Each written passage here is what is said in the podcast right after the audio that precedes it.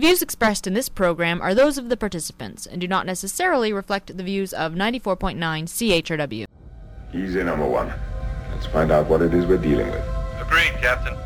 Number one, I don't believe that the location of the crash, the proximity of the creature, is a coincidence.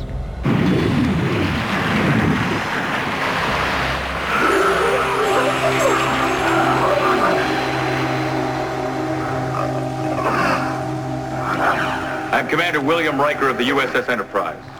I am Armus. Why are you here? We mean you no harm. We have injured crewmen. In the shuttlecraft, we need to get to them. May we pass? You haven't given me a good enough reason. Preserving life, all life, is very important to us. Why? We believe everything in the universe has a right to exist. An interesting notion which I do not share.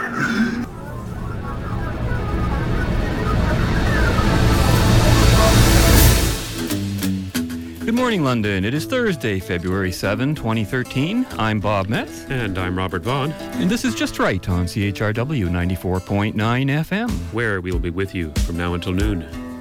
No, no, not right wing. Just right. Into color and color into black and white. Under the bedclothes, everything will be alright. And once again, welcome to the show where 519 661 3600 is the number you can reach us to join the conversation or email us at feedback at justrightmedia.org. And today we are going to basically, it's, I guess it's a larger theme with two sub themes in it a little bit, is it, Robert? I'm not sure. You're going to be looking at the nature of the beast. The nature of the beast, yes, Yes, evil. the beast of evil. And I'm going to be talking about a trip to from hell to utopia and maybe back again, uh, based on some ideas of some libertarians and conservatives who think they can sort of reinvent the uh, so-called American dream. And we'll talk about that in the second half of the show. But first, I guess you're going to st- start off. Um, I think you have some announcements, don't you? Yeah, there's a few announcements I'd like to make. First off, of course, uh, Bob and I are shocked to hear of the assassination attempt Hmm. uh, past Tuesday on um, a former guest of Just Right. Lars Hedegaard is the president of the Free Press Society and editor of Dispatch International, a new newspaper in Europe, which he fe- which we featured on this program on September 21st of last year. Dispatch International and Lars have been critically, uh, openly critical of the creeping Sharia laws in Europe and of political Islam. The Na- National Post had this account of the event. Mr. Hedegaard, 70, said the gunman rang the doorbell of his apartment building in Copenhagen Tuesday on the pretext of delivering a package. When he opened the front door, the man pulled out a gun and fired a shot that narrowly missed him. The bullet flew past my ear, after which I attacked him and punched him in the face, which made him lose the gun, Hedegaard said. Our thoughts are with Lars and also, of course, with Ingrid Carlqvist, the Swedish. Did I say Swedish? Swedish co editor, who now also fears for her life. This cowardly act only goes to underscore the absolute necessity of Lars' warnings about the Islamification of Europe. And I wish him well. I personally interviewed Lars and Ingrid on September 15th of last year in Toronto, and videos of these interviews can be found on Just Right's YouTube channel at www.youtube.com slash justrightmedia, all one word, or just get it directly from our website at justrightmedia.org. You don't want to be opening your doors for the next little while, eh? well, I'm just a journalist, or journalist wannabe. Also, this week, I posted on YouTube interviews I had with Dr. Bill Warner of PoliticalIslam.com and with Tennessee Rep- uh, Representative Judd Matheny. Uh, both interviews were conducted on November 25th and in Toronto. Dr. Warner appeared as a guest on this show on November 29th as a phone in guest. Our YouTube channel has passed two milestones this week, Bob. I didn't know if you're aware of this or not. With uh, our numbers of subscribers surpassing the 100 mark Wow. and the number of uh, video views passing the 25,000 mark. So a lot of people out there are getting our message, and I think that's just great. You should also know that Just Right is now available on iTunes. Um, a request has been made several times by several people to get our show on iTunes and finally done it. You can find us under podcasts, news and politics in the iTunes store, or just click on the link on our website. I got a little link there called iTunes. Click on that, and you'll go right to our uh, our posts on iTunes. I've posted the past eight episodes at this time, with plans to post more archive show as time permits. And of course, the current shows will always be posted. Current show will always be posted, usually about uh, six, seven o'clock that evening. Hopefully, with fingers crossed, if nothing happens. I know what that's about. So let's get into the nature of the beast. And this Thursday's attempt on Lars Hedegaard's life is just one example of evil which fits in with my thesis today, and that is power. Politics, it's a pursuit of power, not necessarily to do good or even evil, although that's been done. Politics is generally a pursuit of power for its own sake. Most of the parties in power today have very little to distinguish themselves from one another, and I think we've done this ad nauseum on this show. There's know, very little difference. That very statement you made, if people are wondering why our politicians act the way they do, that statement answers the question. Power for Yeah, its own they're sake. not doing it for any rational reason. they're doing it for Well, that's sake of- rational well, for them. It's not rational. Well, you're you right. mean. It's not rational because, well, I'll get into why it's not rational, actually, but you're absolutely right. It- In other words, it makes sense to them, but it is irrational in the broader sense. I thought word. that that that that opening we had from uh, I think it was called "The Skin of Evil." That episode from Star Trek: uh, Next Generation, where the captain goes, "Let's find out what we're dealing with," and he says, "I don't believe the proximity of the crash and the creature are a coincidence." Well, you could say that about our situation today. If you're talking about the crash being our economic system coming up, the crash we're heading for, the creature being the type of politicians we have, their proximity to the what, what's happening is not a coincidence. No, of course. They're to Right. blame. It's causal. So, we're going to get back to all, all the we done? parties we're talking about. all of the people I was just talking about uh, in power, they all seem to stand for one principle or another on the crowded political spectrum. But once in power, they do whatever they determine it takes to stay in power. That's it. Politicians are driven by the polls and by this lust for power. Just take Stephen Harper, a conservative who rose to fame by leading a group of reformers who sought to reform the Senate into a Triple E Senate, reduce government spending, adopt policies driven by referenda, amongst a host of other reforms, including openness in decision making. But once in power, Mr. Harper finds himself having to abandon these ideas in favor of doing what he perceives as not necessarily what's best for the country, but what's best to get reelected and remain in power. I'm quite actually surprised, Bob, that another reform party has not risen from the current conservatives or from others, especially in the West, to counter the Marxist policies of our current, current uh, conservative government. Whether it's the conservatives, the liberals, or the New Democrats in power in Canada, or the Republicans or Democrats in the United States, or the Conservatives or Labour or the Lib Dems in the UK, all of them act with one defining characteristic, and that being doing whatever it takes, regardless of their promises, policies, or planks or principles, to get re-elected into power. No wonder we don't trust them. No wonder we're so cynical, because they're all a bunch of liars. Yeah, but isn't it, you know, if if someone were to look at that just in its raw sense, wouldn't wouldn't that mean if you're into power, you got to be doing what the people want? That you have to. Yeah, and I'm going to get into that. Oh, you are? Okay, I'll keep yeah, my it's mouth not only the politicians. it's not only the politicians I'm going to be talking about here, but the people who put them there. Right. Now, b- by the way, there are some rare exceptions, but only rare exceptions to this lust for power for power's sake. But such people or parties being honest with the people almost never manage to make it into government. Other than this one defining characteristic of politicians of all supposed stripes, there's one other that binds them all together, and that characteristic is the extent, degree, and willingness to violate our rights. They just don't give a damn. And they don't have to be uh, elected politicians. They can be presidents of charitable organizations, the common thief or murderer, or even corporate executives. I spoke in a recent show of the nature of individual rights and how they're not something granted to us by other men or governments, but are something which exists due to our nature as individual, rational human beings. Basically, we're born with rights. We must deal with others on a contractual basis in a society. It's false to think that man is either a loner or a social animal. He's neither. He's a contractual animal, deriving benefit hmm. from dealing peacefully with others in a society which prohibits the use of force, fraud, coercion, or the initiation of violence. Unfortunately, as was alluded to in our opening clip from Star Trek The Next Generation, not everyone agrees with this notion. Those who do not agree, I'll call the violators. Another term could very well be the aggressors. I call them just rights violators.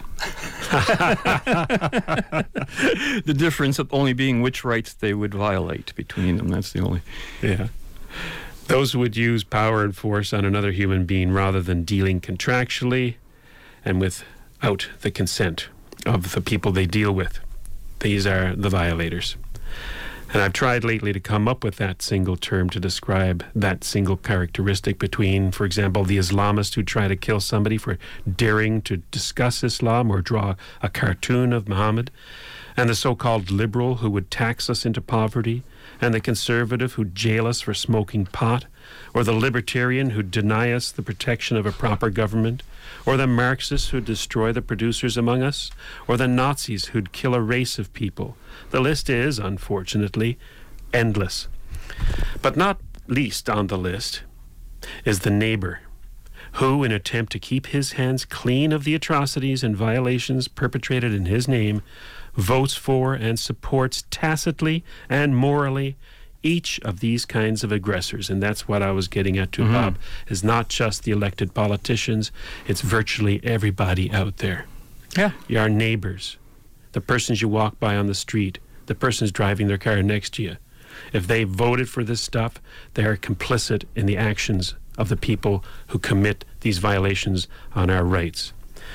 And we're going to take a little break here. Bob, do you want to introduce the clip you selected for this? Yes, this is from uh, the movie In the Face of Evil, which was, I don't even know how old that was, but it was actually a feature on Ronald Reagan, although we won't be hearing anything about him in this particular clip, I, I believe. But um, it basically gives a very quick overview of the history of the world since the beginning of the 20th century. Oh, and And- we got about two minute clip of it. yeah, pretty much. And it says most of what you wanted to say in terms of def- defining the beast. They're talking about the beast, right? And that is the phrase that they actually used. Actually, I think it's a, an apt term. It describes a certain animal nature, doesn't it? Without yeah. reason, well, someone who's de- devouring others. Right? Yes. That's the that's the nature of the beast. Pardon Yeah. the pun, right? Someone who devours others. You and I talked about uh, what kind of word, single word, we can use to define these people, these violators. And uh, you seem to like the word reds. Well, Reds defines their ideology. Uh, you could say beast, you could say monster to define how some people are. Certainly, a lot of the dictators of the world could be described as monsters, um, which is considered one of the lowest forms of anything you could be insulted and still be allowed to say it in public. You know. Um, but that's all I can say about that. I mean, Actually, the word monster- freedom has yet to be discovered. It's interesting you use the word monster. I think the actual dictionary definition or the etymology of monster Mm-hmm. is a deformed baby. A baby who comes out deformed. Is that right? Yeah. And it's this deformity of their psyche and of the mind, I think, that defines these kinds of people who would violate our rights because they're, uh, they cannot seem to live peacefully in society without trying to control other people. Then again, that that them is a implies monster. that that implies though that that quote they're deformed. They don't have any uh, volition over how they're acting, right? That would suggest No, that, I, that they're wouldn't acting suggest that way. that. Well, yeah, I can see where you can think that, but no, I think they are volitionally doing this, which makes it all the more evil. Well, let's have a review of this history, shall we? Okay. Okay, back after this.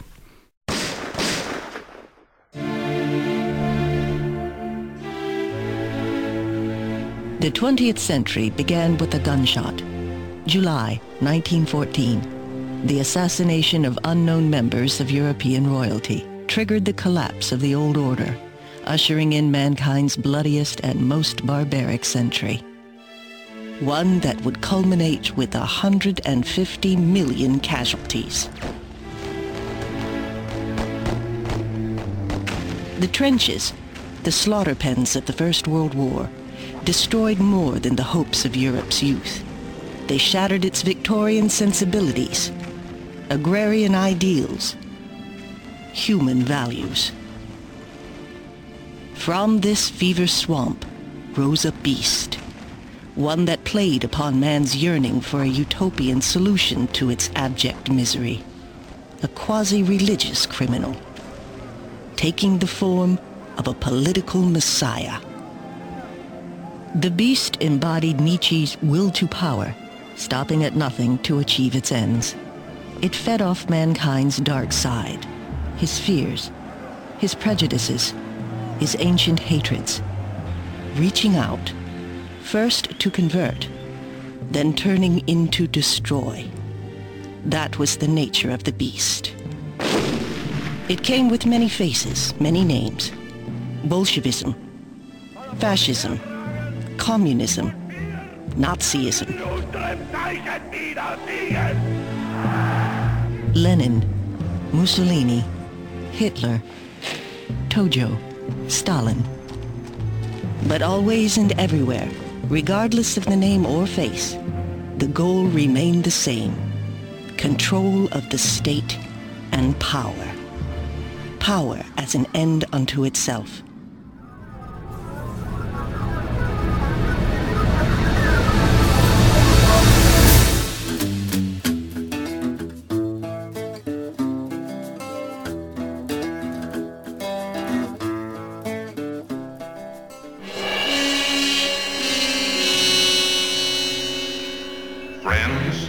Have reached a moment of crisis. The enemy have discovered our operation, but they are too late. They no longer control the ship. We do. We shall prevail. They will take us any place we desire. So, back to your stations. Maintain your controls. If resistance mounts, call upon their beasts. Their beast will serve us well. The fear in each one of them is the beast which will consume him. Remember how it was on Triacus? If they resist, so shall it be on the Enterprise. If you need me, call, and I will appear. Our new goal is Marcus 12. It is our new beginning. We must not falter.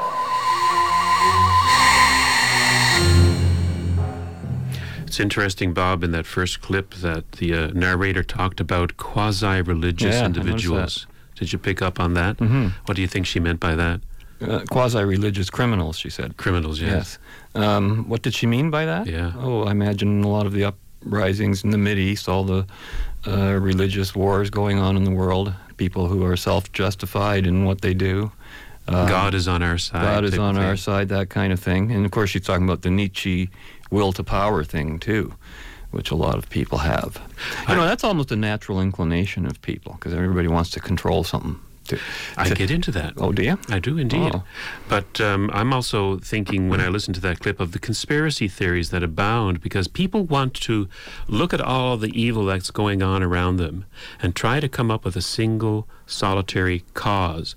And for example, a friend of mine posted on my Facebook page the other day a conspiracy theory video. Um, I think it was called Tavistock Psychic Experimentation or something.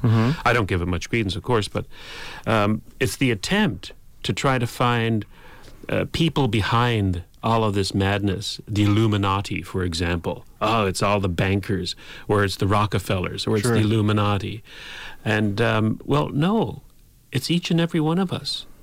It's in our nature, I think, to control, as you just said, but not necessarily control people.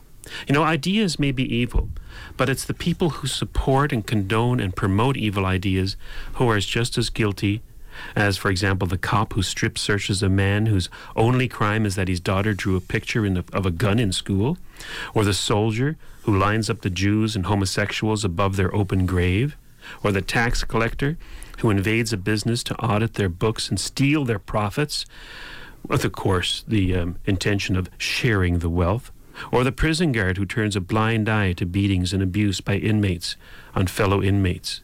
Aggressors, violators, or any other name we wish to give them have this one thing in common they seek control and power over others. They don't respect their fellow man and allow him to pursue his own peaceful life.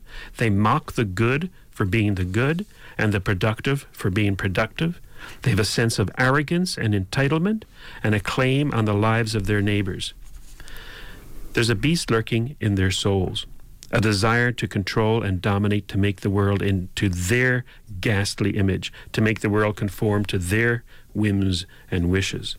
And this is going to get to your point, Bob, when you talk about it's a natural for people to want to control. In order for man to survive, he must alter the world he lives in, the physical world.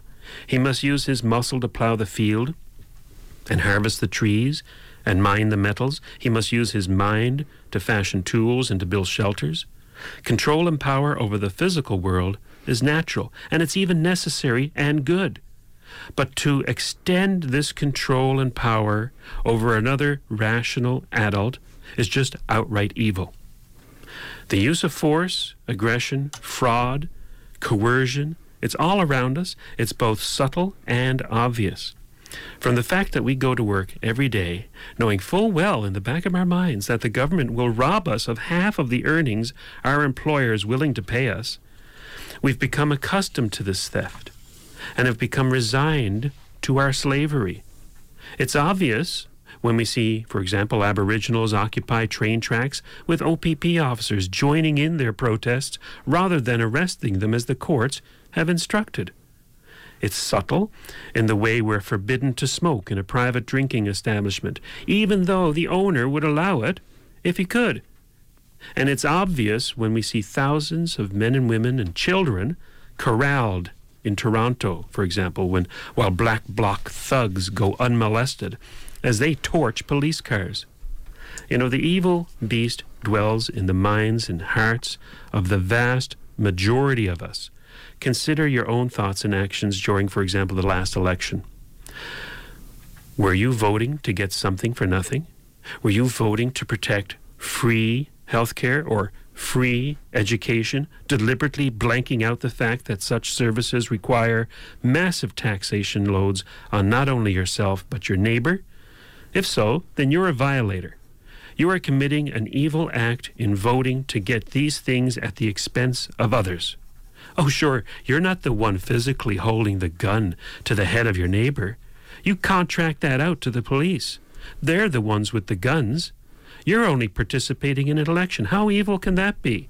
Well, it's just as evil as you went up to, as if you went up to your neighbor, put a revolver to his head, and demanded he pay for your health care, your education, protect your job from so-called scabs, or subsidize your electricity.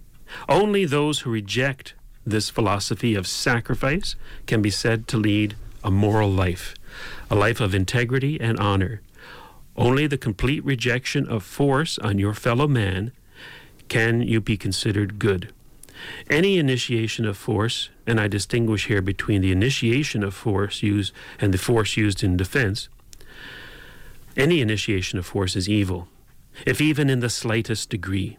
And anyone who supports it or votes for it or does it himself is, is a person whose beast is out of control and should be condemned, for they are the violators. What do you have to say to that, Bob? Do you agree? Yes.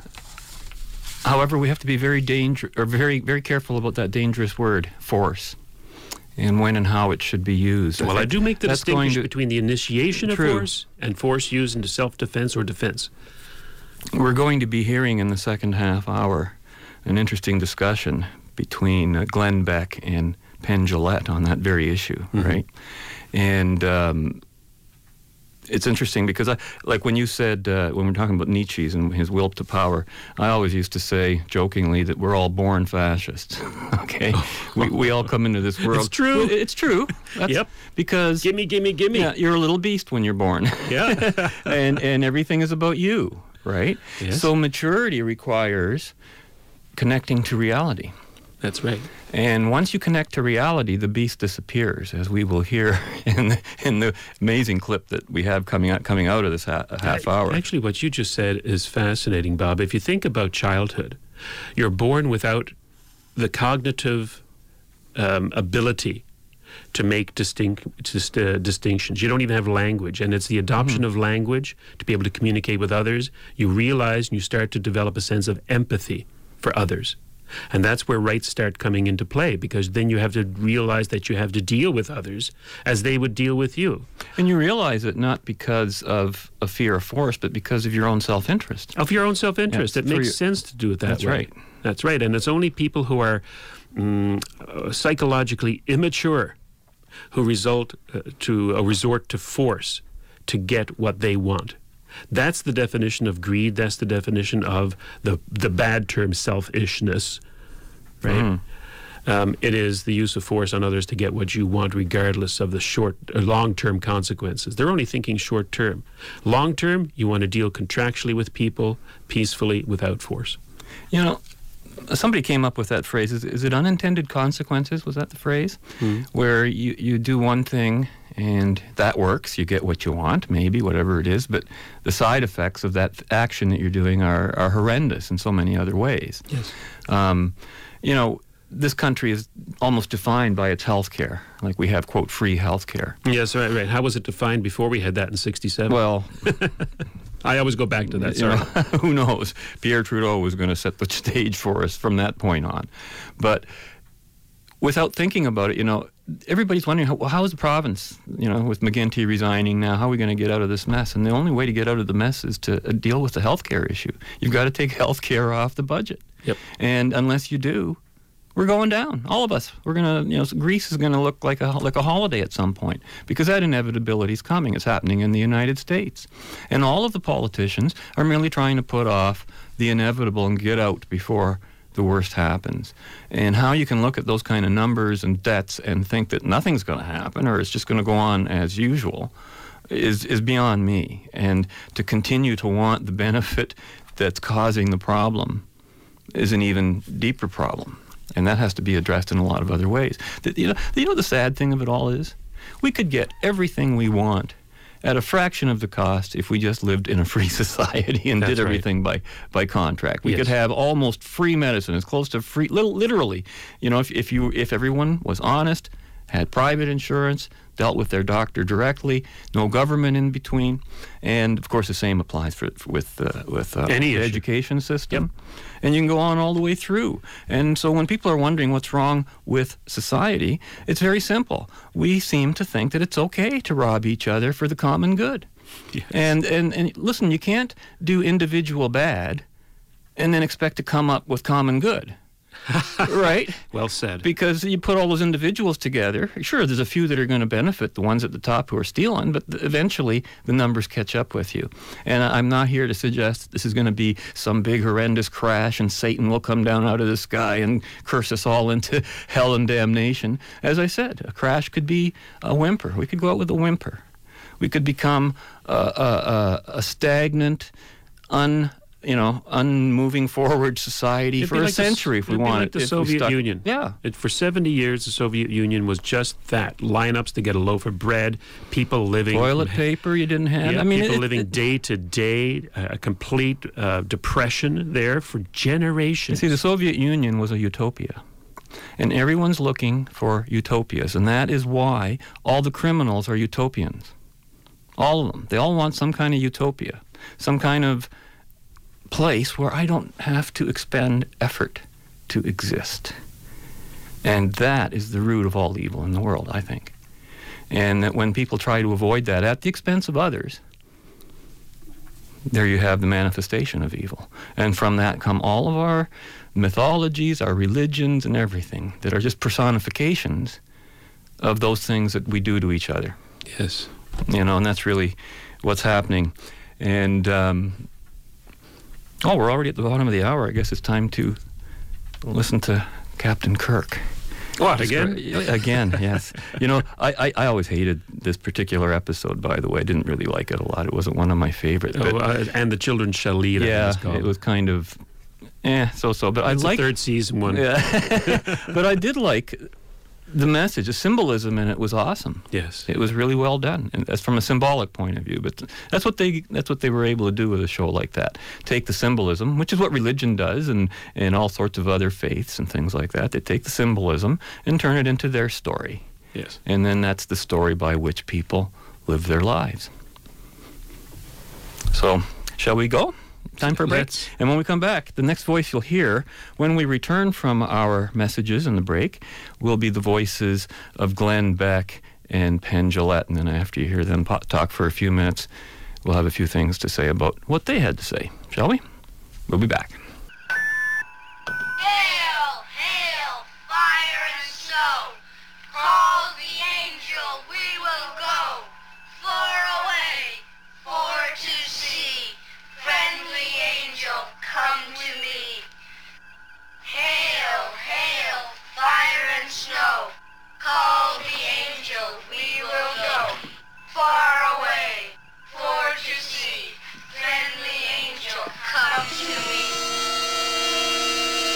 time has come to see the world as it is. Come on.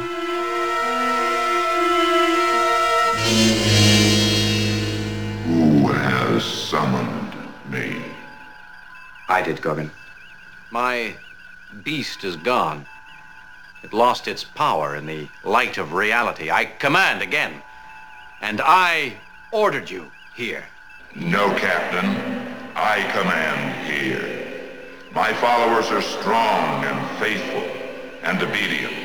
That's why we take what is ours wherever we go. You take from those who do not know you. And we know you. Then you know I must win, Captain. Not if we join together to fight you. Foolish. You will be destroyed. I would ask you to join me, but you were gentle, and that is a grave weakness. We are also very strong. Ah, but your strength is canceled by your gentleness. You are full of goodness. Such as you cannot be changed. You are like the parents. You must be eliminated. Children, I have pictures of some of you on Triacus. I'd like to show them to you. Would you like to see them? Mr. Spock, the pictures. I forbid it. Why should you fear it? I fear nothing. So we were told.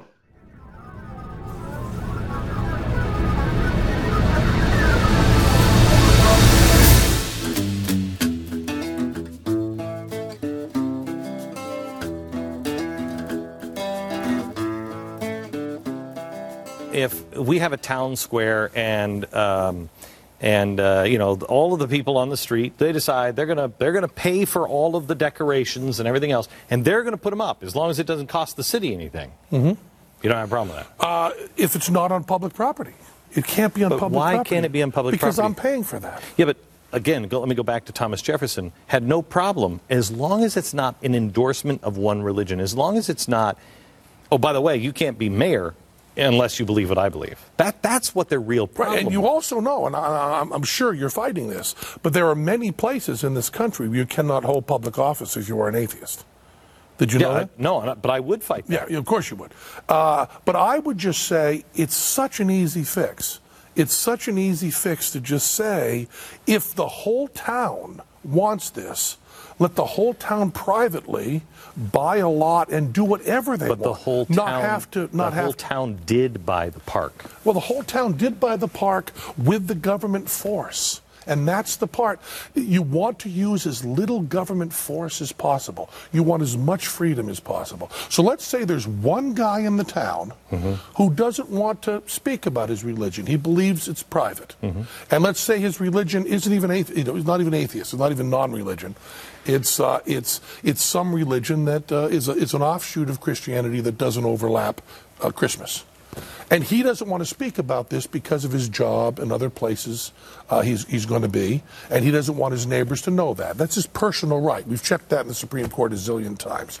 It's his personal right. Then the town says, we all want this, and he doesn't speak up against it. He's still paying for that. And it's so easy for the majority. Uh, you know, we don't care at all about the majority in this country. The majority always gets what they want. Not what now. we care about is the individual. It's the part. It's the things that make you different from everybody else that you have to be protected. The person we care about is the uh, is the individual who is not just like us. So we have to the- really fight for the rights of. I don't care if it's one person in a town of twenty thousand that goes. I'm, not really into Okay, this. so what about then? Are the, what about the person who is the pharmacist who says, "I am not going to write that prescription"? Absolutely, he absolutely is right.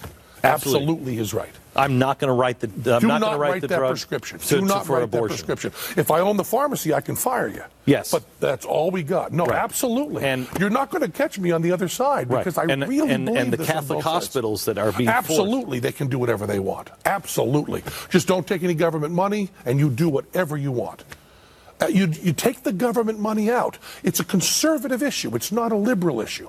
Take the government money out and do whatever you want. Boy Scouts of America, they leave out gays, they leave out atheists. I'm totally okay with that, but you don't get to do your jamborees on public land. That's all I'm saying. Have your have your uh, have your public uh, your private clubhouses. You don't get to do it on private on public land. Anything else you want to do is fine. And uh, all it comes down to is don't vote to beat up the person different from you. We do not want to be a country of bullies. You don't want to be in that Will town you, and will say, you say that well, taking money away from the rich, you're being a bully? Yeah, absolutely. I, I think that yes, you know, we, the reason they want to go to the two percent is that there are fewer of them. Right. It's, e- it's easy to bully. Yeah, you know, you know, it's, you know. Uh, I really believe that you should not. My feeling of government force, my feeling about government force is the government has a monopoly on force. It's the only thing that's allowed to use force. If you and I have an argument, we're not allowed to, except in self defense. The government can use force. And I believe that the government should only use force in things that I'd be willing to lose, use force. No, I'm willing to I use force. I believe they're not. You're not. You cannot give the government a power that you yourself don't have. Exactly. So I will give the government the power to stop rape, Yes. to stop murder. Right. I will. I would. If I have a gun, I would not use that gun to build a library. I would not use that gun to put up a nativity scene. I would not use that gun to take your money and give it to someone else. If you're being injured, if you're being attacked, if things are being stolen from you, I will use that gun. I mean, leaving aside the Yeah, fact yeah. that I'm a coward. Um, but that is my definition. So when you say, you know, who cares about this, who cares becomes very important when it's the government because we've given the government a monopoly on force. So it can never be taken lightly. Back in just a second. Never be taken lightly. And we're back right now. Isn't that an interesting discussion, Robert? That discussion reminded me, uh, reminded me of you and I and our friends from about 25 years ago. Oh my goodness, that was my first comment. I was going to say that Oh, that sorry. was exactly like the comment, the conversations we were having 20 and 30 years ago, without really having had the experience of knowing how those ideas, the theory, would actually translate into practice. Now we've had 30 years of experience that no one else on the face of this planet has had No, we're with regard to something these unique. ideas. And I have to tell you, I'm sort of favorably. In a sentimental way, remember, libertarianism is sentimental. I, I'm kind of leaning their way, but they've got so so many things confused that, it, that it's going to really set them in the wrong, in the wrong direction. Now, we just heard that was those were the voices of Glenn Beck and Penn Jillette in a discussion they had just this past December on the Blaze, which is Beck's uh, variety talk show. Now, it's important to understand they got together as atheist and Christian who have decided, yeah, we can walk the same road towards freedom together, right? Under a, a, common banner of freedom that uh, ended up being called libertarianism by the both of them, and which prompted Paul McKeever, Freedom Party leader and sometime co-host here on the show, to post an open letter to both Beck and Jillette, Jillette on his, on his blog back on January 5th, and I'll be getting to that uh, in the next part of the program. But uh, you're right. This was just like a conversation that we used to have, and I thought we should just review what we just heard and maybe comment on where we would change things a little. Now, Jillette said, You want to use, and I'm quoting him here, as little government force as possible. You want as much freedom as possible. And then he says, Let's say there's one guy in the town who's not like us and says, I'm not really into this. All it comes down to is don't vote to beat up the person that's different from you. We don't want to be bullies. Now, I agree with all that as far as it goes, okay? And he says the government has a monopoly to use force. Government should only use force in things that I'd be willing to use force for. Well, meaning you can't give rights to the government that you don't have, right? Mm-hmm. Or, or give government that authority, which is what Beck said. And that was correct, too. And he says it's a conservative, it's not a liberal issue.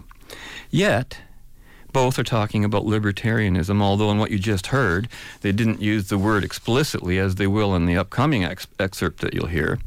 But the arguments you just heard on the use of government force or government money are those of a libertarian, Jillette, and of a conservative, Beck. And we'll be hearing, of course, from, from more of them a little bit later on. Okay, so we want as much freedom as possible by using as little government force as possible. Penn Jillette's direct quote. And don't be surprised if you've heard me say something similar to that sentiment in the past, because I have. Okay? But here's the problem. If, quote, all it comes down to, end quote, is not voting to beat up the person different from you, as Jillette asserts, and as I would once have said in my libertarian days, spelt D A Z E, then, then you haven't even begun to address the proper use of government force. Let's go back to the basic premise of Glenn Beck's original example, which the libertarian in Jillette just dismissed out of hand by suggesting as long as the government or public property isn't, isn't involved, everything's okay. Well, Beck opened that segment with an example of a total private effort taken upon by the people in the town, but paid with their own money, putting Christmas decorations up, I guess, in this case. But Jillette objected based on the fact that it was on, quote, public property. Well, my first question is who determines the proper and legitimate use of public property? Isn't that up to the elected officials who determine who and under what conditions public property can be used? After all, in Beck's example, the private, meaning, and by private we mean privately paid for and administered, okay? The, the private use of public property would not incur any extra expense or violate any further rights of Jillette. Otherwise, what is the proper use of public property in Jillette's eyes? Isn't driving your own private vehicle on the public road exactly the same thing as private citizens decorating the parks with their own money? How is that different? Uh, you know, somebody has to Permission. deter- yeah, you have to have the permission. of- License. well, It's actually use of, a good use of that word, by the way. well, again, they're getting right to the point. It's not public property. Uh, There's, there's his first It's mistake. There ain't- government it's property. bingo. Biggest, biggest mistake libertarians make. It's government property, and it's always the owner, not the user, who determines what the owner, what the owned property will be used for. Now, making this distinction alone solves a myriad of issues and contradictions that are totally unresolvable by libertarian logic. If a libertarian objects to public parks being paid for by tax dollars, then any use of that public park by anyone for any purpose should be equally objectionable. How can you separate setting, you know, putting Christmas decorations up there? What does he want then? Because it's a public park, we should only spend public money on things we do there? Does that make it better for him? I don't see that you know what? Most people think public property is is really equal and free access to most people. That's what they think of as public property. And that could be private privately owned or publicly owned as in government owned. Now how are the christmas decorations of the christians in the public park in any way impeding his equal access his free access to the park? I don't see it. I suppose if you wanted to make his point the libertarian atheist could visit the same public park and say erect a statue or decoration to the goddess Venus if you wanted to or something like that. Then the real issue involved with the common use of property would become visible. It wouldn't be about religion versus non-religion anymore, and not hidden hidden behind this Christian versus atheist, which is just a diversion from the real issue. Who gets to use the property? Person who owns it. End of story. He, he establishes it. I could go on and on with more property examples, but that's not even my main point because we're talking about about government force. Now, suppose that those private citizens, having not voted to beat up the person who's different from them, since according that's all it takes, right? That's all it takes. Just don't vote to beat them up. So okay, so they vote. They voted not to vote, okay, but instead they decide to privately beat the person up who's different from them. They didn't vote for the government to do it. Now, what do you say about using government force? Where are you now? If freedom is objective, then the life, liberty, and property of that single individual who's being attacked by the majority collective has to be protected by the force of law. You need more government force, not less, if you want to defend or protect the right of the individual who's being attacked by the mob. If you want to protect freedom, that's big if. A government has to be willing to use such force against a mob, even if it means that its use of force may result in injury or death. Because when the government kills someone who's in the defense of a, another's life, liberty, and property, it is the person being killed who is responsible for his or her own death, not the agent of defense or retaliation. We have to start re- realizing that. We're right back, you know, we're back into the Idle No More rights violators and the Caledonia rights violators and the Occupy rights violators. Like a bunch of libertarians, the police refused to use force to protect both the public and the private properties involved. And in so doing, they destroyed freedom. That's what's happening. Unlike the liberal Pierre Trudeau, who resorted to the direct use of force in the FLQ crisis that we covered a couple weeks ago. I don't recall him having to put up with that kind of crisis twice while he was in office. right? We just watched him. Yes. When the lone individual whose rights Jillette wants to protect needs is what he needs is more government force, not less, right? And so, in other words, are you ready for this? More freedom through more government.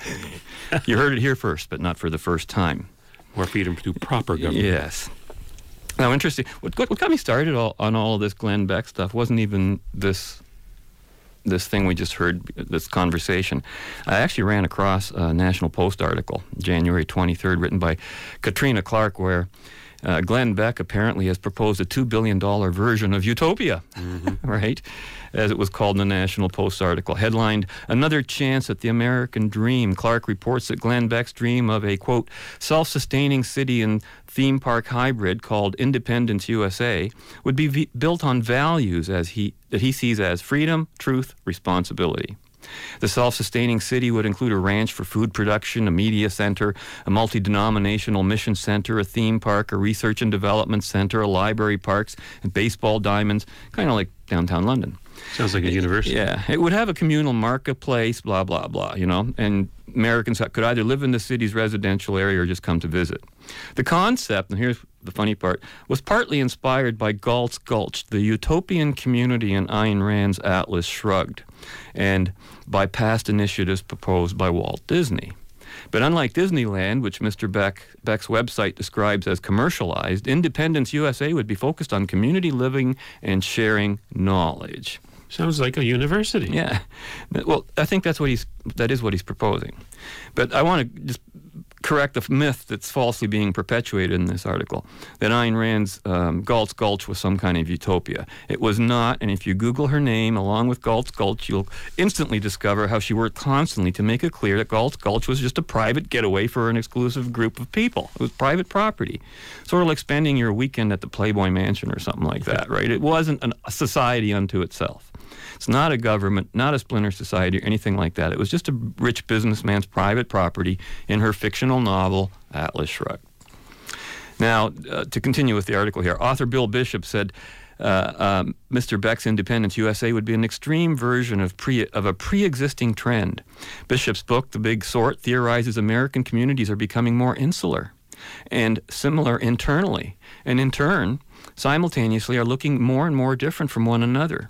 As a result, red states are becoming redder and blue states are becoming bluer. And this is happening even at the neighborhood and city level. People are trying to find those places where they can find reinforcement from others who are like themselves. And there are risks with such insular communities. It's limiting what people see. Whenever you isolate yourself in a community that is increasingly like minded, you'll have a limitation on the number of ideas that are available. Regardless of whether his proposal is built, Mr. Beck has articulated a concept many Americans may be eager to be part of a second chance at the American dream. The streets weren't paved in gold, said Mr. Beck. They were paved in people's dreams and people's hard work. That is the goal, gold of America, to be able to pursue your dreams. And I do agree with that.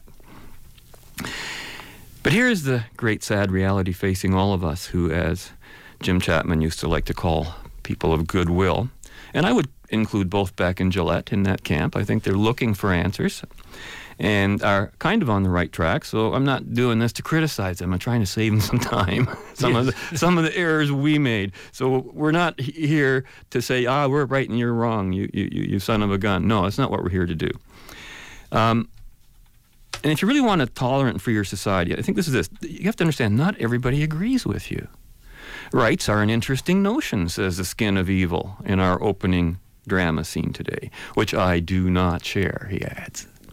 And that's the same as every dictator in the world. They don't share that notion. The world is moving towards more government, not less. Higher taxes, not lower. More government restrictions, not fewer. More bans, not fewer. And not everyone's a person of goodwill, no matter how good they, how nicely they smile at you. And we have to realize that. The people who want more government, higher taxes, more bans are also split about evenly between Christians and atheists. It's not about that. They're, they're aligning themselves on a completely false alignment. Um, you know, they are consumed by the beast, fear, which has historically led groups of people into yearning for utopian solutions to their abject misery. The quasi political criminal. I mean, that's pretty well what it's about. Let's continue with their discussion. This is again Glenn Beck and uh, Penn Jillette in the discussion they had last December. Because I'd like to, I'd like to see them, and, and because the government is growing day by day in astounding ways. Yeah, and, and in ways that are not sustainable. Which is, which you know, it, there is. They can't keep doing it because money just runs out and it goes away, and it might get messy for a while, but it'll come out the other side much better. When we decide what we want to spend money on, uh, you know, we get down to defense, courts, police. That's it. That's You know, great. we If have plenty of money for that. If you could convince people to do that. You want to talk in theory. That's one of the ways we express ourselves is to talk in absolutes and purity. And then I'm willing to go really slow. I would just like to stop going that way. I am with you. I would just like to go a little bit toward freedom. And you know, we can go toward freedom for a long time before you and I find one thing to disagree I on. agree. We can keep moving that way, and by the time we're disagreeing, we are really happy. Right. I We're agree. happy to have that disagreement. I agree. This is the kind of conversation that I want to have on, on the Blaze in the coming year and um, in the coming years. Um, we have reached out to libertarians. We are starting to write more from a libertarian point of view. I'd love Penn to do a show on the network or write for the Blaze. Um, because we have to have a different kind of conversation and one that we don't necessarily, we're not going to agree on everything. But I'd rather have this kind of conversation than a conversation where you're being asked to um, uh, falsify what you believe in to win an election. Instead, I'd rather say, I'm rather compromise here because I'm headed towards the Constitution, and that's at least the right direction.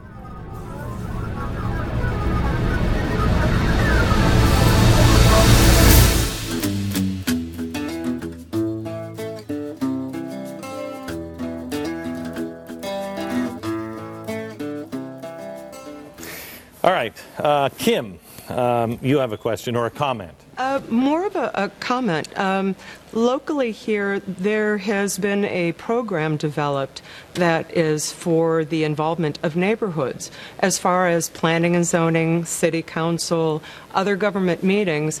A town is divided up in sections. Everybody in that section has a representative that goes to those meetings and reports back to their respective neighborhoods. That is how our neighborhoods got wind of certain programs that weren't going to be beneficial or You're not saying Agenda 21, are you? yeah. maybe. Yeah. But it's it's been a great local program right here in Texas. You know, I, I will tell you that um, the founders talked about Jefferson, um, talked about towards the end of his life that he didn't put enough Deuteronomy in. Um, and the thing that they were looking for is uh, they knew that gerrymandering would happen. And they said what has to happen is the way Moses put it out in, in stakes. And that's a, a group of 100 people. And as that grows to 100 people, you divide it and you just keep dividing it. So everybody who is in your political ward, if you will, they know each other because you're right on top of each other. So you're like minded. And they're just squares. And he said someday, when this thing falls apart, they'll go back and do it the way Moses did it originally. Oh my. I think their their unison is already over. It's done. Does anybody really believe that going back to Moses and forcing people to believe, live in collectives of 100 is in any way compatible with establishing a constitutional republic dedicated to life, liberty, and property? I have to tell you, if it if that had been me sitting there instead of Jillette, I think I would have realized we just reached a point where we've gone down that freedom road together, and now we have to part Yes. to disagree because it's already over. You know, But then Jillette thinks that things will just be messy for a while, and that somehow we'll all come out of the mess, all dedicated to spending our tax dollars on defense, courts, and the police. And just how is that decision arrived at? By majority rule?